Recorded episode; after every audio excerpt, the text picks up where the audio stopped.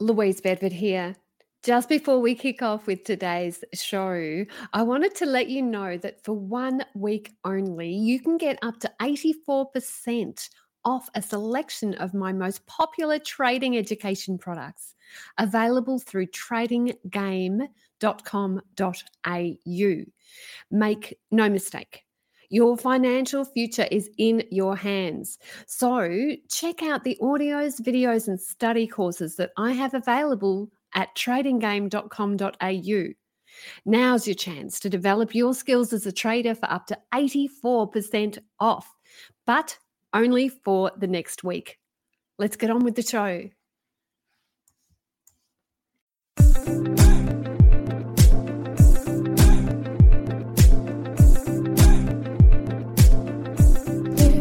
I'm financial journalist Caroline Stephen. Welcome to this week's episode of Talking Trading. Chris Tate joins us today to discuss volatility and why it's not your friend in the markets. Chris defines volatility, discusses volatility and options trading, and he also explains why all trading systems should have a volatility valve. But first up, we hear from Louise Bedford in Mind Power on how to stave off depression an inch closer each day to living your ideal life. I was asked by a trader the other day, how can they stave off depression? I think there are so many things that you can do to stop that gradual falling into the abyss that I'm sure you've experienced at some stage in your life. And given that trading is such a solitary profession, that if you haven't felt that about the trading arena by now, then eventually you will. So it's a great discussion topic. I'm not actually talking about clinical depression here. I want to draw a distinction. Clinical depression is a chemical imbalance, and you will need to seek some help to be able to overcome that. You may need to do some talking therapy, like cognitive behavioural therapy, or even investigate some chemicals to be able to help balance you chemically and improve your own mood. What I'm talking about is the type of depression that everybody has experienced from time to time in their life. Now, there are some specific things that you can do so that you can improve your own mood, and you can do them tonight. One of the things I suggest you do is before you go to sleep, have a think about what did I see today and what did I hear? The idea behind this is to get you within your own body so that you can experience that mindfulness that comes from being in touch with your own senses. The other thing I'd like you to do before you go to sleep is to think, what am I grateful for? There is a host of research that says gratitude is the basis for improving your mood. Thinking about the things that you have, the friends and family that you have around you, the things that you have actually achieved in the day, finding things to be grateful for can really assist your mood. And one more thing to ask yourself is have I stepped closer towards living my ideal life? If you have a mission as your life mission, then that can be a fantastic thought because if you're moving closer to your mission, you'll definitely feel more fulfilled. If you don't have a life mission, you really do need to get some objectives down as a trader at least. What are you looking to achieve in this life as a trader? And every day, take one tiny incremental step towards living that ideal life. They are some simple things that you can do to stave off depression, but I do want to encourage you to seek support. Find people who care for you, find trading buddies that know where you're at, and keep listening to Talking Trading. Continual positive input is what it takes to dig yourself out of a little rush like this. I've been there, I know exactly where you're coming from. Do you know the birth of Talking Trading was actually because a friend of mine said, Can you take your eyes off yourself for one minute and think about how you can serve other people? And with that line of thought, I thought Talking Trading would be a fantastic idea, and luckily Caroline agreed. I just feel so blessed and I have so much gratitude that she is in our life. So use those little tidbits about how to get out of a depression or how to stave off a depression because we need you. We need you at your best. We need you doing your best work. We all benefit. Entire communities can change because one person puts their foot down and says, I am going to move forward. And that person can be you. I want to see you living the trader's life.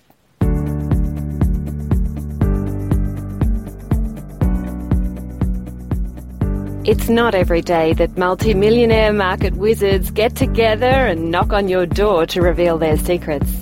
But inside Talking Trading Gold, that's exactly what you get. Every single month, for less than 82 cents a day. Go to talkingtradinggold.com.au to check it out. talkingtradinggold.com.au Many people confuse volatility with trend, and many traders underestimate the complexity of volatility. We speak to Chris Tate now on why volatility isn't your friend in the markets. Chris Tate, hello and welcome to Talking Trading. Hi, Caroline. Chris, we're talking about volatility today in the markets. Let's start off by asking what is volatility? Okay. There's a point of contrast or juxtaposition. When people talk about volatility, what they're actually often talking about is trend, and they get two confused. Volatility is simply the speed and magnitude of a price movement, and I have a rule, and it's thus the easiest way to tell whether someone's a peanut is to listen to them talk about volatility, and this is particularly true in the financial press. The moment you hear a talking head on television talk about the notion of downward volatility, you know they're a complete and utter dick. Because volatility has no direction. For example, if I've got an instrument that's priced at 100 and it's got a 30 day volatility of 20%, all that tells me is that over the next 30 days, there is a very high probability that it will trade in the range of 100 plus or minus 20%. That's all it's telling me. It's not telling me anything else. It's not telling me it's going to go up 20% or down 20%.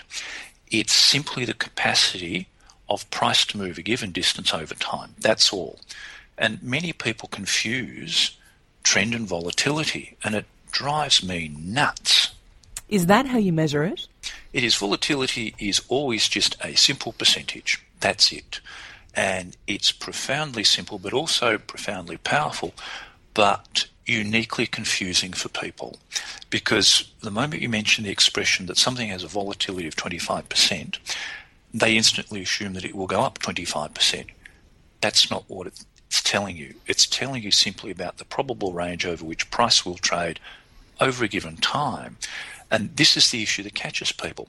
Trend is merely the continuous capacity of price to move in a given direction. That's very different to volatility. And as traders, what you look for is that unique combination of low volatility, so you get large position sizes, combined with a capacity to trend. Uh, because we often hear that volatility is a trader's friend bollocks it is. It's actually a nightmare for traders. Very high volatility makes trading of any sort very, very, very difficult because what you've got is a noisy market. What about options when you're looking at puts and calls? Does volatility serve in any way there? It does. Volatility is one of the major characteristics of the pricing matrix with options. Options, being a derivative, have their price derived from another instrument. And in deriving that price, you have to throw in a variety of bits and pieces into the mix. There's the price of the underlying, time to expiry, the current risk free rate, dividends, but also volatility. And volatility is one of the major price drivers of options. As an example, if I have an option where it's valued at, let's say, 25, and the volatility of the underlying is 20%, with all other things being equal, with no change in the underlying, but an increase in volatility from 20 to 40%, the price of that option will double. The relationship between an option's price and volatility is a linear relationship, and this often catches people in that they can see a variety of other bits and pieces in the pricing matrix change, but the price of their option not move. And it's because of a change in the underlying volatility assumption. That's what's catching them. But by the same token, in terms of trading strategies, there are a raft that depend upon not trading the price of the underlying or the direction, but rather trading the volatility perception. Because volatility has a characteristic known as mean reversion. All natural systems possess what's known as mean reversion. They revert back to a mean. Think of it this way you have a thermostat in your house, you set the thermostat to 20. Now, what happens is the temperature is not actually held at 20. Temperature runs up to 22, heater turns itself off, falls back to the mean of 20, and then goes past that, goes down to 18, thermostat switches itself back on, and so you get this oscillation around a mean. Everything reverts to a mean. Volatility does the same thing. So when you've got options that have very, very high volatility, that is their implied volatility versus historical volatility, historical volatility can be taken as the mean. The tactic that people engage in is to actually sell those options and wait for volatility to collapse. As it collapses, price comes down, they buy the options back for a profit. It's a very specialized area of trading because it depends upon having the correct volatility assumptions, but also having the capacity to map volatility properly. Volatility is a little bit more complex than people think it is. Let's go to the Brexit. Yes. Volatility went through the roof. It sort of did. Because you, what, what happened was people instantly see a series of very large down days, say on the FTSE, and they instantly assume that volatility has gone through the roof. But vol- uh, volatility is very much a rolling thing. And when you look at the FTSE, yes, volatility pumped last week when the English decided to condemn themselves to a lifetime of baked beans on toast and reruns of the Benny Hill show. But it was not as high as volatility had been three months ago when it peaked or six months ago when it peaked. So, yes, volatility trended up in the short term, but it certainly didn't match some of the extremes of volatility that FTSE had seen prior to that. And that, what catches people is they say see a big move and they go, "Oh, it's instantly more volatile." But volatility is contextual. It, you have to look at that price movement in context of all the other big price movements, and that I think's I, th- I think that is what catches commentators on the hop. So, when you have something like the Brexit, an event that creates a lot of volatility, or something like it, should traders be staying and playing, or should they be running? This is a really interesting question, and it's actually it's not a hard one to answer, but it's a hard one for people to find their own answer to. All trading systems should have a variety of cut-offs or valves that tell you when to trade and when not to trade. It, it, it's the most important question in trading. My systems have a volatility valve that says if volatility gets beyond a certain point, say if it gets too far beyond what is the current mean volatility, then they switch off because there's nothing to be had by trading noise. And what you've seen over the past, let's say five, seven, ten days with the Brexit, is a lot of noise. And noise is extremely difficult. Yes, you'll occasionally get people who get lucky, but then somebody has to win the lottery, and luck is not a trading system. And it's also, people also need to operate under the presumption that there will always be another opportunity. People treat noisy markets as the last opportunity that they will ever get to make money, and that's not true. It's one of a series of continuum of market events and there will be much, look, I won't say much easier to make money, but it will be a smoother ride to making money. In volatile markets, what should traders do? Look, my tendency is to step out simply because there's other things to trade. Whilst the European markets were having conniptions last week and the pound was getting belted from pillar to post, commodity markets were beginning to trend quite nicely, quite smoothly, without any fuss whatsoever. Uh, and this is the thing about people don't understand what diversification is. People think that if you own a lot of stocks, you're diversified. That's what a financial planner will tell you.